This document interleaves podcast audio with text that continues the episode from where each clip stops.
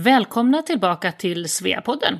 Maria Schacki här, strax norr om Rom. Och med mig idag har jag Ann-Sofie som är på andra sidan jordklotet, eller hur? Ja, hej Maria! Jag är Ann-Sofie Berg här och det stämmer som du säger. Jag sitter på andra sidan här i Singapore. Här i Italien är våren i full gång med blommande mimosa. Hur är det med årstiderna i Singapore? Har ni vår? Man kanske inte har vår, men januari och februari är otroligt behagliga månader i Singapore. Vi eh, har nämligen en liten bris, det blåser lite, luftfuktigheten går ner, det är fortfarande kanske 30 grader och solsken som vanligt och när man får den här brisen så kan man njuta av den här solen på ett helt annat sätt. Så just nu njuter vi. Härligt. Och nu är det ju dags för semlor. Ska du baka semlor? Kanske, kanske inte. Vi har eh, ganska bra ställen att beställa för den här faktiskt. Så att vi brukar ah. gynna dem. Eh, passa på att göra det. Jag ska göra semlor tror jag. Och den ingrediensen som kan vara klurig är ju det här med mandelmassa. Men jag har ett knep. Gör själv. Har du provat det någon gång? Jag har faktiskt gjort det. När jag bodde på Cypern, då testade jag detta. Ja, vad man gör är att man tar 100 gram mandlar eller det allra bästa knepet, köp mandelmjöl så behöver man inte skolla och mala mandlar. Utan 100 gram mandlar eller mandelmjöl, 100 gram florsocker och en äggvita. Blanda ihop det så har ni mandelmassa hur bra som helst. Och säkert mycket hälsosammare än kanske den man köper. Ja, antagligen. Så i dagens avsnitt så ska vi lyssna på Anna Brännström som bor i Milano. Anna hon blev vald till Årets Busa 2020 för sitt arbete med svenska språket. Och det här är ju ett jätteviktigt avsnitt för alla er som kämpar med svenskan i hemmet. I texten som hör till avsnittet lägger vi lite länkar som kan vara bra att ha. Busa säger du. Vad är bus? Det står för Barn utomlands och svenska språket och är en Svea-kommitté som har som mål att hjälpa föräldrar utanför Sverige med att föra vidare svenskan till sina barn och stötta barnens flerspråkighet. På vår hemsida så finns det mer information om BUS, bus.svea.org och där hittar du också en massa bra tips som du kan använda dig av. Hur gör ni med svenskan hemma då, Ann-Sofie? Vi är ju svensktalande både jag och min man, så vi har ju det som vardagsspråket hemma. Vi pratar alltid svenska med varandra och med vår dotter. Men ju längre som vi har bott utomlands så märker ju vi att min dotter då som har stor del av sitt liv på engelska med skolan och kompisar, att hon gärna pratar lite svengelska. Hon har en liten tendens att direkt översätta från eh, engelska till svenska, som ibland kan låta lite roligt. Men vi har gjort så här att vi har ju förmånen att ha en fantastisk svenska skolan i Singapore. Och där kan man gå från första klass ända till nian. Och där gick min dotter från ettan till fyran. Och sen så hade hon ännu mer tur att de startade svenska lektioner på hennes ordinarie skola. Så där läser hon faktiskt nu en dag i veckan. Det är fantastiskt bra. Själv känner jag lite extra för den här frågan. Min pappa fick aldrig riktigt till det där med att prata sitt modersmål med mig, vilket fick till följd att jag inte kunde riktigt kommunicera med farmor och farfar så länge de levde. Och det, alltså det är faktiskt inte riktigt okej. Okay. Så jag vill verkligen uppmuntra alla er som kämpar där ute att inte ge upp. Ta hjälp av de resurser som finns online och kämpa på. Även om era barn stretar emot lite grann nu så kommer de att vara glada när de blir vuxna. Ja, men då, då lyssnar vi på svenskläraren Anna.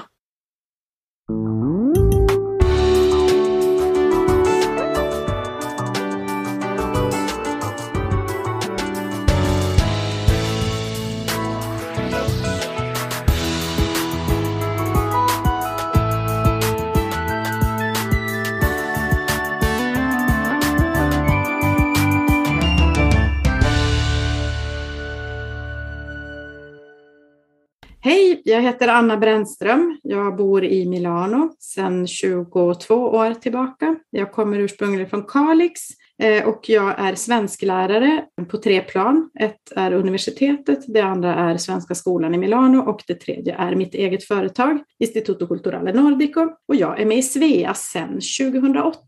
Hej Anna, vad roligt att du vill vara med i Svea-podden och välkommen hit. Hur hamnade du i Milano egentligen? För att göra en lång historia kort så hamnade jag i Milano efter att ha läst italienska på universitetet i Umeå och i utbyte i Siena och Genova, så två gånger utbyte. Och sen så träffade jag min man och vi flyttade till Milano från Genua 2000. Och ni trivs bra i Milano? Jättebra. Ja, härligt. Italien var ju väldigt hårt drabbad här i början av pandemin 2020. Jag tror att ehm, Italien är väl ett av de länderna som har varit mest på tapeten och det har pratats om och det var väldigt många drabbade, väldigt många döda. Har du lust att berätta lite om den tiden? Jag tror att det är många som kanske har svårt att förstå. Ja, eh, det är nästan svårt att gå tillbaka ska jag säga, för det, det är fortfarande nästan en overklig period tycker jag det gick ju så fort. Det gick liksom verkligen från en dag till en annan då man förstod att nu stänger det här. Och vi var på semester i Genua på, för det var sportlov i svenska skolan och på söndagen så sa jag till min man vi ska nog faktiskt handla mat här och så åka hem. För det här ser inget bra ut. Och så gjorde vi det och eh, dagen efter på måndagen då så då var ju alla affärer länsade här i Milano. Det fanns ju inte en vara att få tag på. Så jag drog igång online jättefort eftersom jag hade en grej på universitetet som vi skulle ha gjort med studenterna. Så jag brukar skoja och säga att jag var nog första läraren på universitetet i Milano som faktiskt jobbade samma måndag. Oh. men, men, det var för att jag hade ett projekt och vi trodde att vi skulle kunna genomföra det. Men det kunde vi inte förstås. Det känns som en tid av reflektion på något sätt. För att jag kommer ihåg, jag satt, eh, jag hade mitt skrivbord vänt mot fönstret då, så jag satt liksom och följde våren som spirade igång. Och eh, många gånger tänkte jag det att det här är nog den, den vackraste vår jag sett. För att det fanns ju inte smog i Milano den här mm. perioden. Det var ju liksom, allt stod ju stilla så vi hade ju, vi hade ju liksom en svensk klarblå himmel. Det har jag nog aldrig upplevt i Italien. Så att det var, bara det var helt fantastiskt och aldrig sett så mycket fåglar ute och, och liksom så mycket grönt som då. Så det, var, det var en märklig tid för det var ju tomt på gatorna. Fick inte gå ut helt enkelt. Ja, man fick gå ut och handla och det var också en sån här panikkänsla. Jag kommer ihåg att jag, jag var tvungen att ha verkligen allting nedskrivet på min handlingslapp. Därför att när man kom in i butiken så blev man som radarstyrd och gick bara liksom exakt till de hyllor man skulle och så ut därifrån. Mm. Ja, det är en jättekonstig tid. Det är otroligt svårt att beskriva. Jag tänker, jag bor ju också i Italien så vi, vi var ju med om ungefär samma sak. Men ni i norra Italien blev ju så hårt mänskligt drabbade för att ni hade så fruktansvärt många sjuka och så oerhört många döda. Jag tror att det är svårt för oss, och liksom, även jag som var i, i samma land, hade svårt att sätta mig in i det. Vilken, kan du se så här efteråt, liksom, var ni mycket berörda där? Jo, alltså vi, vi bor ju strax utanför Milano då och åt det hållet där Bergamo ligger och det var ju det området som man kan säga var värst drabbat och där var det ju i hela Lombardiet hade vi ju runt emot 800 döda varje dag under en period där mellan mars och april. Så att vi hade ju på de här, ja men vad ska man säga, TV24, alltså 24-nyheterna gick hela tiden på tv. Alltså man hade verkligen igång tvn och det, det var verkligen obehagligt. Det var som att befinna sig i någon av de här katastroffilmerna från Amerika som plötsligt blev verklighet på ett jättemärkligt sätt. Nej, det, det, var, det är surrealistiskt. Jag tror att jag kan säga för Singapores del så tror jag att man säger samma sak. Det var som att leva lite i en film. Vi hade ju inte alls så många döda för här stängde man ju oerhört snabbt. Vi klarade oss väldigt bra. Men det var just den här känslan när man kliver ut i en sex miljoners stad som är fullt av människor och liv och det är helt tyst det är som en film, jag håller med dig. Men du, Anna, du är ju från Kalix som, vi, som du sa inledningsvis. Vad betyder Kalix för dig? Ja, alltså nästan allt. Jag, jag älskar min hembygd. Ehm, jag tror att det har att göra med att jag flyttade ut sent. Jag var 30 när jag flyttade ut. Jag bodde inte alltid där, men jag bodde väldigt länge där och hade och har mina allra bästa vänner kvar där uppe. Plus att min familj är kvar. Eh, en bror har jag kvar där och den andra bor i Stockholm Stockholm. Mamma och pappa lever. Vi är inte så stor släkt, vi är en liten släkt. Men vi har umgåtts väldigt mycket. Jag har som sagt mina bästa väninnor kvar där hemma. Och du är ofta i, i, hemma på somrar och så vad jag förstår? Ja, alltså jag är nog hemma i medel tre gånger om året när det är normal tid och inte covid. Och det är också, jag tror, eller jag, jag vet att det beror på att jag har fem brorsbarn och jag har ju inga egna barn. Så när, när första barnet kom, han är 17 snart, så bestämde jag mig för att jag skulle vara närvarande faster trots avståndet. Och jag tror jag har varit det. Vi hörs ofta, trots att han är kille och att han är 17. Du blev ju, fick ju den här Svea-utmärkelsen Årets Busa 2020. Och det hör ihop med då det som vi ska prata lite grann om nu, hela ditt arbete med, med flerspråkighet och svenska språket. Och, och jag tänker vi kanske kan börja med hela det här med flerspråkighet. Varför är det viktigt att främja flerspråkigheten för de här familjerna?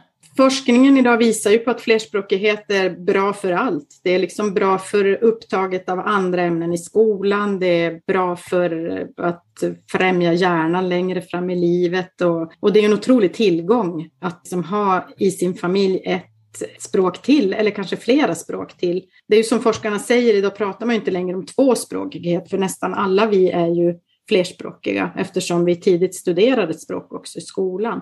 Så det handlar inte bara om att man är född med två modersmål, utan man får ganska snabbt tredje och fjärde språk via skolan idag, i nästan alla länder. Att fortsätta liksom att prata sitt modersmål med barnen, även om man bor i ett annat land, det är att ge gratis, eh, eh, vad ska jag säga, nästan stabilitet till, eh, till barnen och ge en otrolig skjuts för framtiden.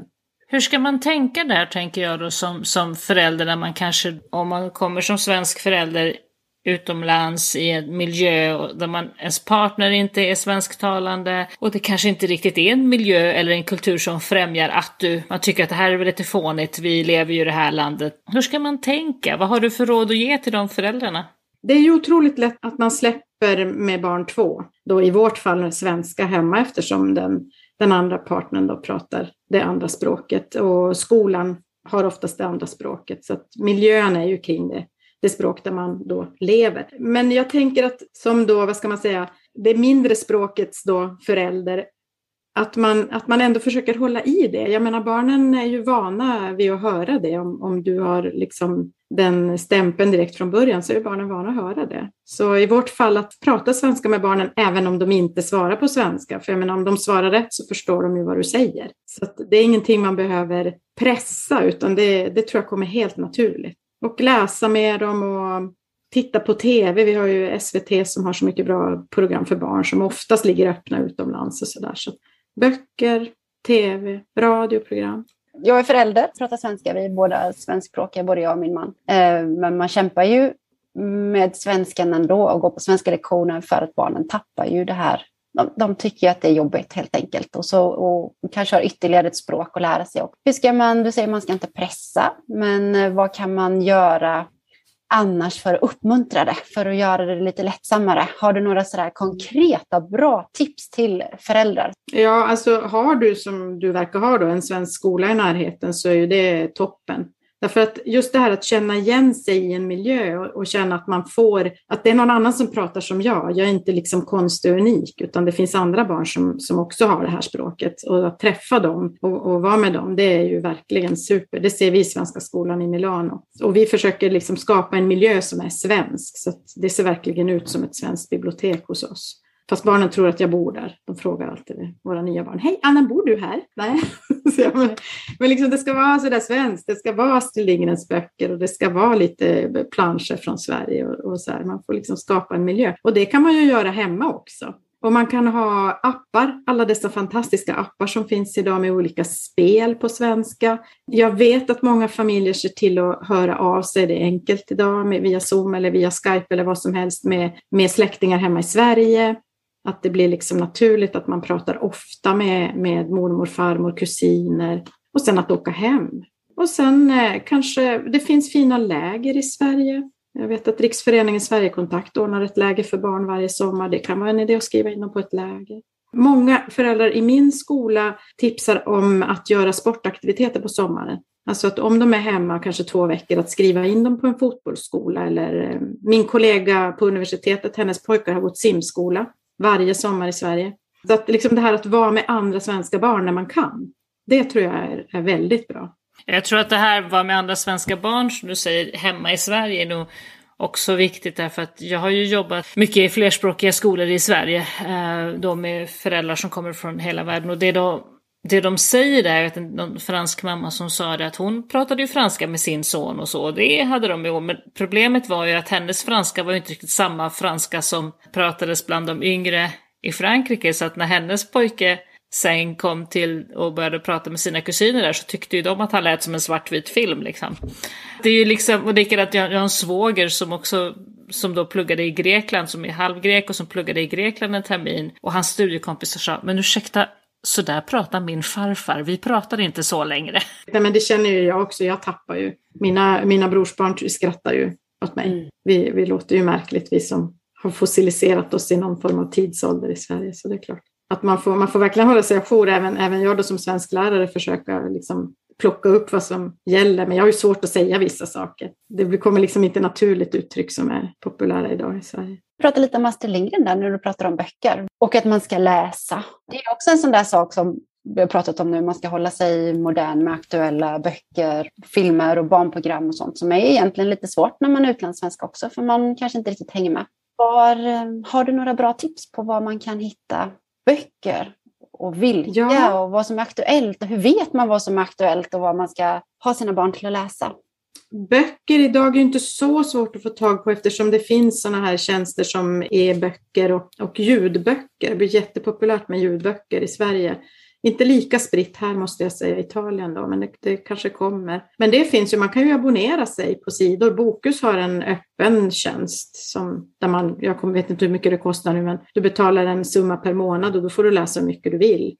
Så det är ju ett tips att ha en läsplatta så att man lätt får åtkomst till böckerna. Och sen att kolla lite på litteratursidor online. Det, det finns en massa sidor online som handlar om ungdomslitteratur och barn litteratur. Så det kan man nog hålla sig ajour. Och, och recensioner från där man köper böcker, Adlibris, Bokus, de har ju recensioner på böckerna också. Och sen fråga andra föräldrar. Vad läser dina barn? Vad har de tyckt om? Eh, just nu eh, vet jag, de, de som går starkt om man säger i mellan sju och nio, det är ju de här Lasse-Maja-böckerna Eh, som han har skrivit, Martin Widmark, det kan de ju läsa hur många som helst. Eh, och många barn samlar på dem till och med hör jag hemma och sådär. Och sen har lite äldre ålder är det de här Pax-böckerna som Åsa Larsson har skrivit tillsammans med en annan författare som jag inte kommer ihåg nu. Som gör mer äventyrsböcker, kanske för upp till 12 år någonting. Väldigt fin serie också. Eh, bra, bra svenska, säger jag då som är svensk fröken. Jag har, så svår, jag har ju lite svårt att läsa dålig svenska. Ja, men det är väl det, det, är väl det som man känner som förälder, att vad väljer jag som blir rätt då? Svenska, för att man ska kunna plocka upp de rätta orden och hålla sig lite ajour. Jag läser ju jättemycket tidningar och så, eh, just platta då i Readly. Och där finns ju både Bamse, Kalle Anka, det finns Lasse-Majas detektivbyrå-tidningarna, det finns Min häst tror jag, det finns Alltså allt det här då som man kanske som för då, men ska man ha en, en Bamse-prenumeration till utlandet, det kostar ju multum. Men nu om man har Readly så finns ju som sagt både Bamse, Kalanka, Lasse-Maja, Min häst. Jag tror inte, Kamratposten ligger nog inte där, Kamratposten ligger nu på det här Arkus. Ja, Kamratposten ligger väl under DN tror jag. Precis, och så jag tror att, och där har ju, finns det en ny app som heter Arky, ACRY, där ligger Kamratposten tror jag. Så idag finns ju oerhörda möjligheter att faktiskt hänga med och få de tidningarna. Svenska Dagbladet har också en fin tidning för barnen, men de, de har den policyn att det ska vara en tidning-tidning. Så de skickar ut papperstidningen. Eller kanske de skickar ut en pdf, jag kommer inte ihåg, men de, de har ingenting online utan de menar på att barn ska bläddra och läsa. Kan vara en bra tanke det också, inte helt fel tanke, men, men, men lite synd är det, för ibland skulle man ju gärna vilja att den kunde komma att man kan använda den i klassrummet. Då. För den är väldigt, väldigt bra. Sen finns åtta sidor har ju också en sån eh, som man kan be skolan ta in. Vi har haft den på Svenska skolan nu, det här året har vi den inte, men, men vi kommer nog ta tillbaka den. Och den är ju aktuell, den kommer en gång i veckan och handlar om veckans nyheter, de som har varit. Och så har den lite sådana här, ja men lite quiz, alltid en krönika och så att, som svensklärare i, i svenska skolorna är den väldigt bra att plocka material ifrån. Så det är lika bra att lyssna som att läsa? Ja, jag ser inget negativt med det. Det beror på. Alltså det beror på hur du är van. Men jag tänker att, att barn och ungdomar har nog ingenting emot att lyssna. Så jag, jag tycker inte att det är negativt att lyssna på böcker. Jag, jag föredrar att läsa böcker, men det är jag personligen. I, I många appar som Storytel till exempel så kan man ju också växla om man, mellan att läsa och lyssna i samma bok. Jo, nej, det, alltså, idag är ju möjligheterna oändliga. Jag brukar ta exemplet när jag pluggade italienska. Jag brukar säga det till mina studenter på, på universitetet, att ni, ni är så lyckligt lottade för ni har hela Svenska Akademins ordlistor, ordböcker och grammatiken. De ligger online. Jag hade liksom en, en Garzanti, italiensk svensk ordbok som var så här tjock, liksom. som man skulle bära omkring. Förr så tänkte man ju mycket sådär att amen, man ska lära sig ett språk först och inte hålla på och blanda in en massa andra, man blir liksom halvspråkig. Det var en föreställning som fanns mycket förr och som jag får en känsla av lever kvar idag. Man är inte alltid så uppdaterad. Tänker du, jobbar ju på universitetsnivå med det här. Hur ser forskningsläget ut idag? Vad vet vi om det här? Mm, ja, men vi vet ju att det är precis tvärtom. Alltså, och det, det som är det nyaste det är ju att man till och med ska ta hjälp av sitt modersmål när man lär sig andra språk. Alltså den här idén om att man ska börja liksom prata franska direkt, den håller ju på att försvinna. Utan ska man lära sig ett nytt språk så ska man verkligen använda sig av de språk man kan. Så det, är ingen, det är inte dåligt att ha en lärare som kan ditt modersmål när du ska lära dig den lärarens mål. Så vi, vi använder ju mycket det nu på universitetet just där vi då har italienare som ska lära sig svenska. Att vi integrerar mycket med italienskan och förklarar skillnaderna. Varför är det så här? Varför har vi en annan typ av förfluten tid i svenska? Varför tänker vi på det här sättet? För att förklara det. Och sen så då så liksom successivt går man då över till att bara prata svenska på andra året. Men under första året använder vi eh, italienskan jättemycket, vi då, jag och min kollega som kan italienska. Så det, det är det senaste. Så att ju fler språk desto bättre. Och det är absolut inte omöjligt att lära sig ett språk sent. Jag började med italienska när jag var 22. Så om man sitter som förälder du och lyssnar och tänker äsch, jag missade det här tåget när mina barn var små, nu är de sju år, jag borde bli bättre på att prata svenska men det är nog för sent. Hur, hur ska man göra då? Nej, det är inte för sent. Man, man ska börja, men det kan, vara, det kan vara bra då att man går in i en svensk skola eller att man får liksom hjälp. Men sen måste man ju själv börja prata svenska då, vilket kan vara svårt för att man, det språk man har liksom satt i början med sina barn, det är ju egentligen det språket som man sen fortsätter prata med sina barn. Det är inte helt enkelt att byta, men barnen klarar det. Om man liksom verkligen vill så klarar de det. Men det här med svensk skola då som vi pratar om, det finns ju då på många, många ställen så finns ju den här, de här skolföreningarna då som anordnar det man kallar för kompletterande undervisning i svenska. Berätta, vad är det? Ja, kompletterande undervisning är just det att man, man har det som att vi tänker oss hemspråk i Sverige. Så att man kommer till skolan en gång i veckan och är tillsammans med alla andra barn. Så man går i vanlig, i mitt fall då italiensk skola eller engelskspråkig eller någon annan internationell skola. Och så kommer de att ha svenska hos oss en gång i veckan. Så det är som hemspråk. Och det är understött av staten. Så har man en skolförening och blir godkänd av svenska staten så får man också ett bidrag, eh, vilket ju är jättebra, så man kan ha låga avgifter för familjerna. Och det har en kursplan då, precis som alla andra ämnen i svenska ja, skolan? Det, det finns en mm. läroplan. Ja. Och, och, det som är, tror jag, det absolut bästa med just kompletterande, det är att i den läroplanen finns också att det handlar inte bara om språket, utan det handlar också om Sverige. Så det är vårt, vårt uppdrag är också att lära de här barnen vad är Sverige idag? Och vad var Sverige en gång i tiden? Så att vi jobbar ju jättemycket med svenskkunskap också.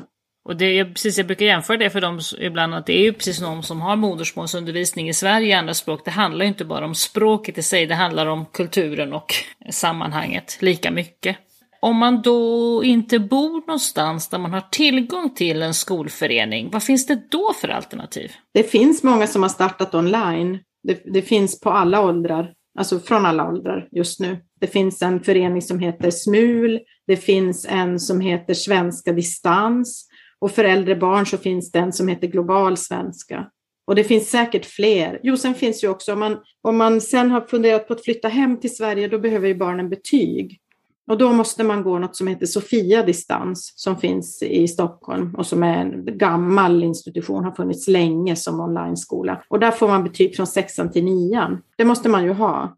Det är en sån sak att tänka på som man kanske bör tänka på lite i förväg. Om man som då svensk förälder i utlandet tänker att ja, men mina barn kanske vill plugga på universitetet hemma. Vad behöver man tänka efter före kring då? Ja, då behöver man ju, alltså ska de läsa på universitetet då kan man antingen gå via Hermods som har en sån här godkänd gymnasiesvenska från då Skolverket. Eller så kan man läsa själv eller via de här svenska skolorna utomlands och så kan man göra TISUS som då är test i svenska för universitetsstudier. Och det kan även utländska studenter göra. Många av mina studenter gör TISUS för att sedan kunna söka en master i Sverige. Och med TISUS så betyder det att du söker till svenskt universitet och får söka de svenska linjerna. Du kan ju söka som utländsk student, men då måste du gå de internationella programmen, alltså de som har engelska som eh, huvudspråk. Då. Men har du TISUS, då får du gå på söka vanliga kurser. Så det, och det tycker jag man ska börja bygga på. Ska, ska man liksom göra TISUS och inte ha gått i en svensk skola och inte haft den möjligheten, då behöver man kontakta lärare som håller på med det här och, och få lite hjälp. För det är inte, det är många som tror att det räcker med att man pratar svenska hemma. Ja, precis. Men TISUS är ju, TISUS är ju beviset på att du kan skriva på akademisk svenska. Du vet vad ett sambandsord är och hur du ska använda det när du skriver en text. Det, det, det, är inte helt enkelt att klara TISUS bara genom att ha pratat svenska hemma. Det är många som tror det. Och jag tänker att jag ser en del i en sån här Facebookgrupper ibland att folk tänker att ja, men min son tänkte jag skulle vilja plugga i Sverige i höst har han kommit på. Och har man då inte förberett det, då kan det hända att man behöver ta liksom ett extra år. Ja. Så man får sätta av till att plugga svenskan och få ordning på det Absolut. först då, innan mm. man kan. Men det är liksom inte omöjligt, men man måste, det finns liksom inte, man kan inte, bara för att man har svenskt pass och kan svenska, tror man, så går det inte bara att glida in på universitetet. Nej, nej. Det är ju lite som det du sa om din franska släkting som även ett litet barn kan låta som om de kommer från en svartvit film eftersom det är den svenskan de har hört. Man behöver ju verkligen få uppdatering på sin svenska.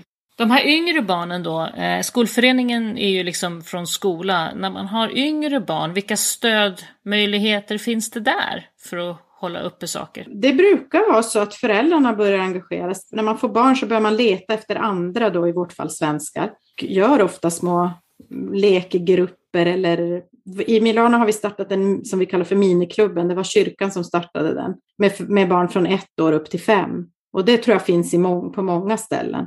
Sådana små lekgrupper där man kan samlas. Plus att det är ju roligt liksom för mammorna att lära känna varandra också. Att det, man upptäcker plötsligt att man jag tror att när man får barn, det är då man upptäcker behovet av att träffa andra kvinnor i, i, liksom, i samma språk. Jag får den känslan. Det är många av mammorna på Svenska skolan som har träffat så. Och kanske också prata med andra svenska mammor som kanske har lite mer vår tradition och kultur om hur man också uppfostrar barn och vad som är viktigt. Ja, men absolut. Ja, ja, ja, absolut. Det betyder ju väldigt mycket när man är utlandssvensk, stöttningen från andra mammor.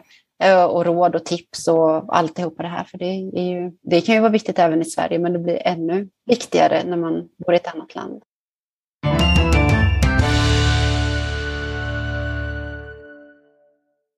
Svea är den största ideella Sverigefrämjande organisationen utanför Sverige. Våra värdeord är världsvid vänskap, global kompetens och lokalt stöd. Vår vision, det är att vara det självklara nätverket för svensktalande kvinnor utomlands. Och vårt syfte är att främja svensk kultur, svenska traditioner och det svenska språket ute i världen. Välkommen som medlem i Svea. Du hittar all information om hur man blir medlem på svea.org.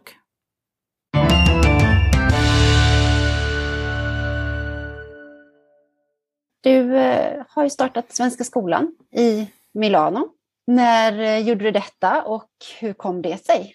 All, alla mina historier blir så långa, jag ska ta det kort. Jo, det var så här. Vi startade 2013 officiellt, men vi drog igång 2012. Och det var för att jag hade haft så många familjer runt om i Milano som började ringa, ringa till mig och fråga om jag kunde komma hem till dem och ha svenska med deras barn. Och det började med en eh, sån här IKEA-familj, där, där pappan jobbade på IKEA, och barnen gick på internationell skola, men de skulle hem. Och de ville att tjejerna skulle vara förberedda för denna hemkomst. Då. Så att det började där och sen så bara spred det sig att det fanns en svensk lärare och, och, jag fick fler och fler barn och till slut så hade jag inga lediga eftermiddagar utan jag, jag åkte runt överallt i hela Milano och blev lite trött på det. Och då tänkte jag att nej, men om jag skulle ta och samla ihop dem istället och ha dem på samma ställe. Så det var liksom grundidén. Och eh, sen på våren då vi startade föreningen så var det någon av de här föräldrarna som hade läst om kompletterande svenska jag hade ingen aning. Så det var hon som sa, jag tror att vi kan bilda en förening. Jag tror att det går att få pengar för det här. Jag tror att vi skulle kunna hyra en lokal på lång sikt och så. Så att, eh, vi började nysta i det där och då gick det ju jättesnabbt. Men man behöver vara en förening, så vi är en föräldraförening. Och eh, jag är bortkopplad från styrelse och allting. Det är de föräldrarna sköter det, utan, utan jag sköter undervisning.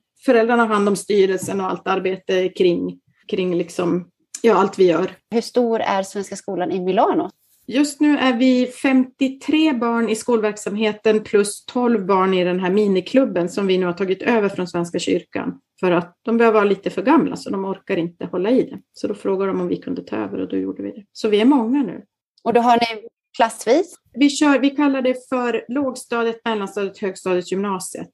Och så varierar det lite grann. Så i år har vi helt otroligt nog en egen etta, förskoleetta kallar vi den. Alltså sexåringarna, för de är tio. Vi har aldrig haft så många sexåringar samtidigt. Och då träffas de en gång i veckan då? På lördagar. Två timmar och en kvart har vi. För att det, det, liksom föräldrarna ska, vi har ju, upptagningsområdet är ju hela Lombardiet, så vi har ju föräldrar från hela Lombardiet som kommer in till Milano då. Vi har till och med två familjer från Torino som kommer till Milano varje lördag som åker tåg. Och de behöver ju då få lite ränta för den här tiden så, vi har, så att vi kör två timmar och en kvart så att det blir liksom en ordentlig förmiddag. Så hinner de gå på stan under tiden? Ja, det är sånt. Det är mycket fikagrupper kan jag säga. Mycket, mycket mammafika. Även där kommer det in, det är bra. Men visst är det så då att det måste ju, för att man ska få statsbidrag och sådär, så måste det ju liksom vara utbildade lärare? Det, det, är ju så att det bör ju vara det, men det är nog inte alla föreningar som klarar att ha det. Vi har inte haft det så. Jag är den enda som har utbildning just nu, men man får ju liksom ta in de man kan, de man får tag i, för att det är ju så få timmar, det är ingen heltidstjänst. Det är liksom ingen som överlever på att jobba på Svenska skolan om den inte är kopplad till någon annan, att de också har vuxenverksamhet, en del har ju det. Men det har ju inte vi då, utan vi är bara rent skolförening för Svenska skolan. Du har också startat eh, Instituto Istituto Culturale Nordico. Det är faktiskt en dröm som inte riktigt blev som jag hade tänkt, men nästan. Och det var att jag ville starta Svenska institutet i Italien, som det finns i Paris. Men det där faller ju på att det är helt omöjligt att få en lokal i Milano som man har råd med. Sen så tänkte jag, ja men det kanske är bra med språkkurser. Så jag började arbeta tillsammans med ett bokförlag här i Italien som heter Iperbaria och som ger ut nordisk litteratur. Vi var på en turné med Mikael Niemi. Jag tolkade för honom för han var på författarturné här. Och så var det jag och då bokförläggaren så började vi prata om det här och han sa ja, vi får alltid in förfrågningar på om vi inte har kurser i de nordiska språken eftersom vi har litteraturen. Så, så jag slängde ur med det att ja, men vi kanske skulle testa med en svensk kurs på kvällen. Så, så gjorde vi det. Eh, och det här är 2010. Och sen efter det så har det bara brakat iväg. Eh, och då tog vi in alla språken till slut. Och eh, sen så har vi delat på oss därför att det är ju inte deras core business och de hade inte riktigt tid med det där. Så då tog jag över men vi samarbetar mycket fortfarande. Vi gör kulturfestivaler ihop och så. Så det är roligt. Och nu eh, är det ju så att ja, med covid så gick ju vi online. Och nu finns vi hela Italien. Så att covidperioden för min skola, alltså för min privata verksamhet har ju varit otroligt bra. Det kommer ni fortsätta med? Vi satsar jättestort det här året. Vi, vi håller på att göra en helt ny hemsida roligt. Ja, det är kul. Och det som är roligast för mig då, jag är ju hopplös med det här, men jag tycker det är så roligt att ge andra jobb. Så att jag är så glad att jag faktiskt kan erbjuda till och med före detta studenter arbete idag. Därför det är inte många som kan jobba med svenska när de går ut universitetet, för det finns ju inga jobb med svenskan annat än om man översätter och så. Så att för mig känns det som en otroligt rolig, det är som att jag har kommit i mål där, att jag faktiskt kan ge jobb till folk. Vad, vad är det svåraste egentligen med att lära ut svenska till ja, nu då italienare? Vad, vad, vad, har de, vad har de svårast för? Eller vad är det som blir den största utmaningen? Alltså det, jag tror att det svåraste i svenskan worldwide, det är våran ordföljd. När man väl har liksom knäckt eh, uttalskoden och så, så är det ordföljden som är knepig. Och hur vi använder substantivets bestämda form. Det är en av de två svåraste nötterna att knäcka i vårt språk. Hur tycker du att det är att arbeta med italienare? Roligt, jätteroligt. Det är ju en annan arbetskultur, alltså man, man, man får ju vara lite försiktig med den här hierarkin. Eh, mitt problem är ju då att jag är helt immun mot sånt hierarkitänkande, så jag tror att jag många gånger har vunnit på charm eftersom de, de har liksom, jag har inte fattat att det här är en person som jag borde vara extra ödmjuk inför, utan jag har kört mitt race och så har den här personen bara liksom, oj, hon är ju helt borta. vid vi får bara acceptera henne som hon är. Du bara ignorerar och kör på? Nej, men jag tänker inte så. Jag, jag, mitt absolut första jobb här, det var att jag var sekreterare för vdn på det som är Milanos Arena. Och eh, han som äger stället, han kom in en gång i veckan och han var ju en jättetrevlig person och så. Och jag visste att han hade jobbat för FN i Genève. Så jag tänkte att han måste ju vara bra på engelska. Och jag hade skrivit en text på engelska och min engelska är ju bedrövlig eftersom jag aldrig pratar engelska utan bara svenska och italienska. Så jag gick bara knackade och gick in till honom och bara Marco kan du kolla den här texten för jag är inte helt säker på min engelska här. Och han gjorde ju det. Och så, och så efteråt kan jag tänka, alltså Jesus Christ, den här karln äger liksom ett imperium. Och jag bara knackar på och kliver in där och säger, du kan du kolla min engelska. Ja, så det är, liksom, det är sådana grejer jag gör för att jag inte förstår hierarki. Och vad är det bästa då med att jobba med italienare? Om du nu ska jämföra med hur du jobbar med svenskar eller i Sverige. Alltså jag, jag gillar ju att jobba med svenskar. Det är ju liksom ordning och reda och, och det, det, som sägs gäller på något sätt. Sen kan jag tycka att italienare är så skönt flexibla. Det sitter liksom inte fast. Problem löser man. Så jag tror att just Italien och Sverige kompletterar varandra otroligt bra. Det blir som, en, det blir som en, ett bra medel mellan våra kulturer. Generellt, vad är liksom bäst med Italien, att bo i Italien? Vad är liksom Italiens bästa gren?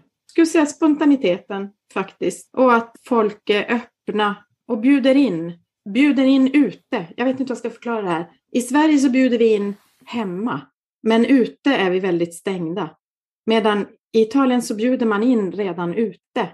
Sen kanske man inte får komma hem till folk, men det är mycket öppnare ute i samhället än vad jag kan uppleva ibland i Sverige.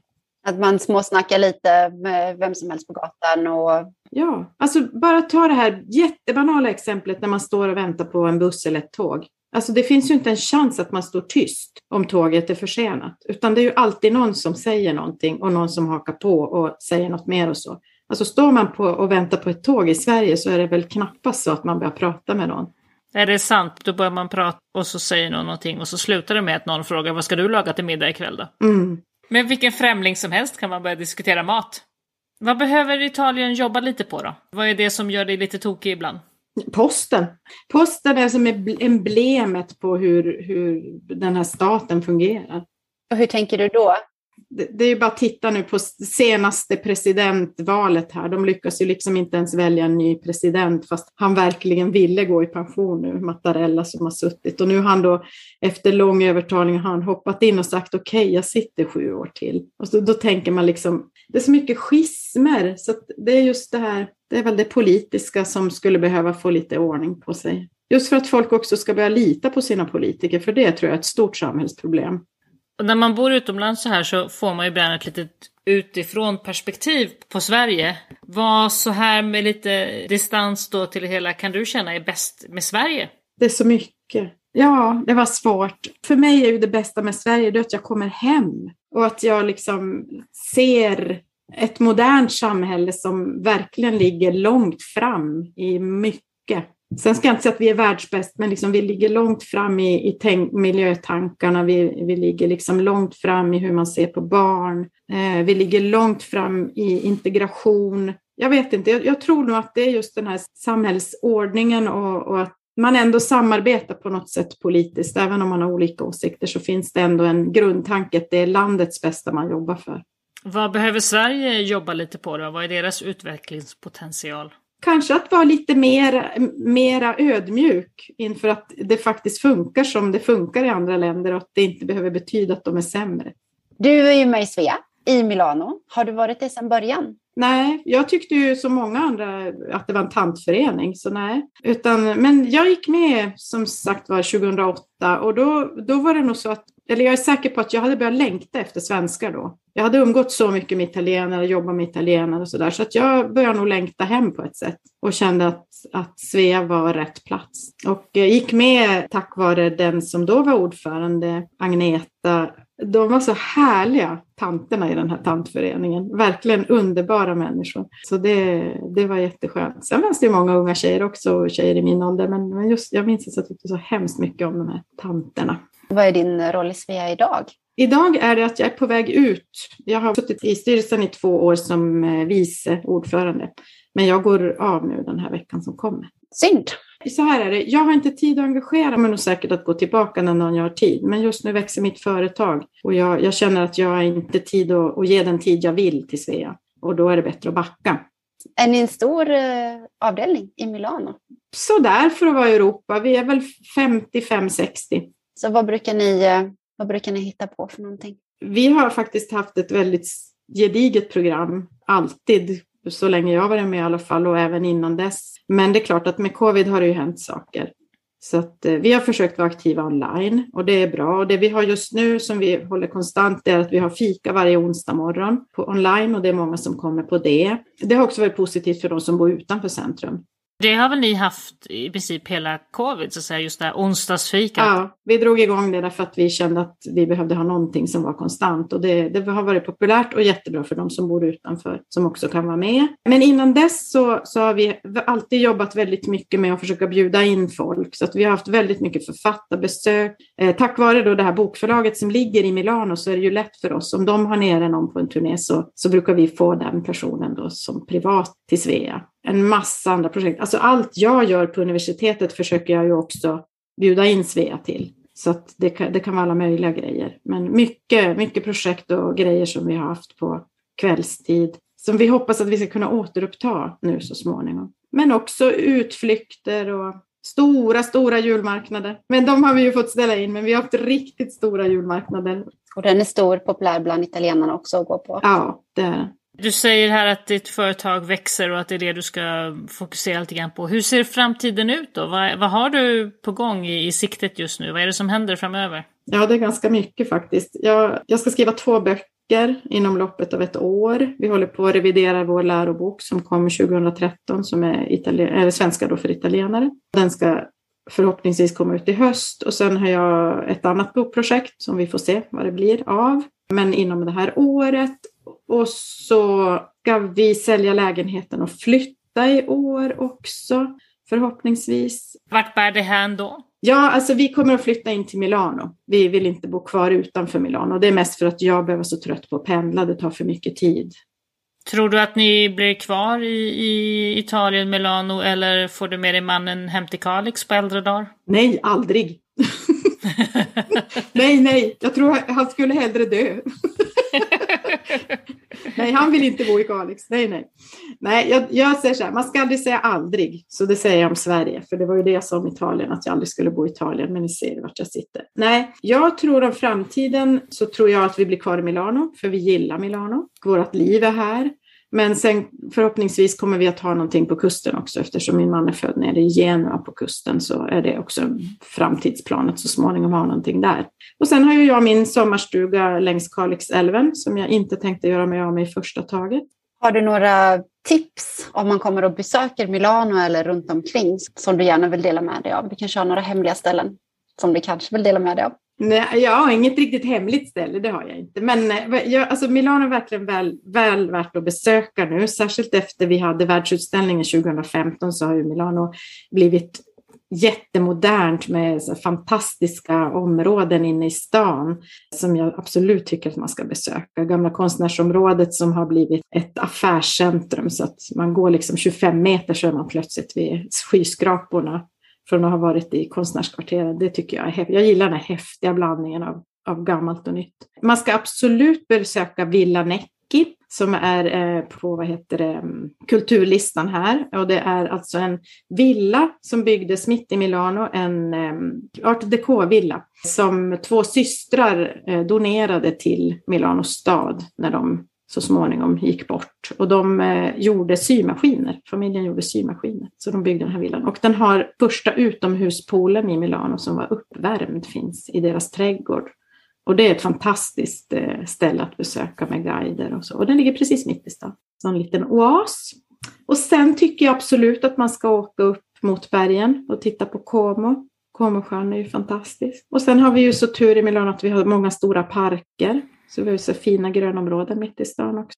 Och mycket god mat förstår jag. Ja, oh ja, oh ja. men det går, det går liksom inte att säga för att det finns, det finns hur mycket som helst. Men eh, Anna, det var väldigt kul att du ville vara med i vår podd och berätta lite om dig, ditt arbete och om Milano. Vi är väldigt tacksamma för det. Ja, jätteroligt. Tack själva. Jättekul att vara med. Tack så jättemycket.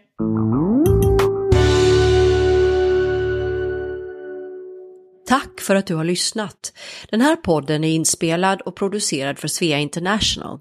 Musiken är skriven för Svea av Fredrik Åkerblom. Alla vi som på olika sätt är involverade i produktionen gör detta som en del i vårt frivilliga engagemang för Svea. Sveapodden finns på de allra flesta ställen där du hittar poddar. iTunes, Google Podcasts, Spotify, Acast etc. Om du saknar något poddställe så skicka ett mejl till sveapodden gmail.com. Mer information om Svea hittar du på vår webbplats svea.org och i sociala medier så finns vi på Facebook, Instagram och LinkedIn och där hittar du oss som Svea International.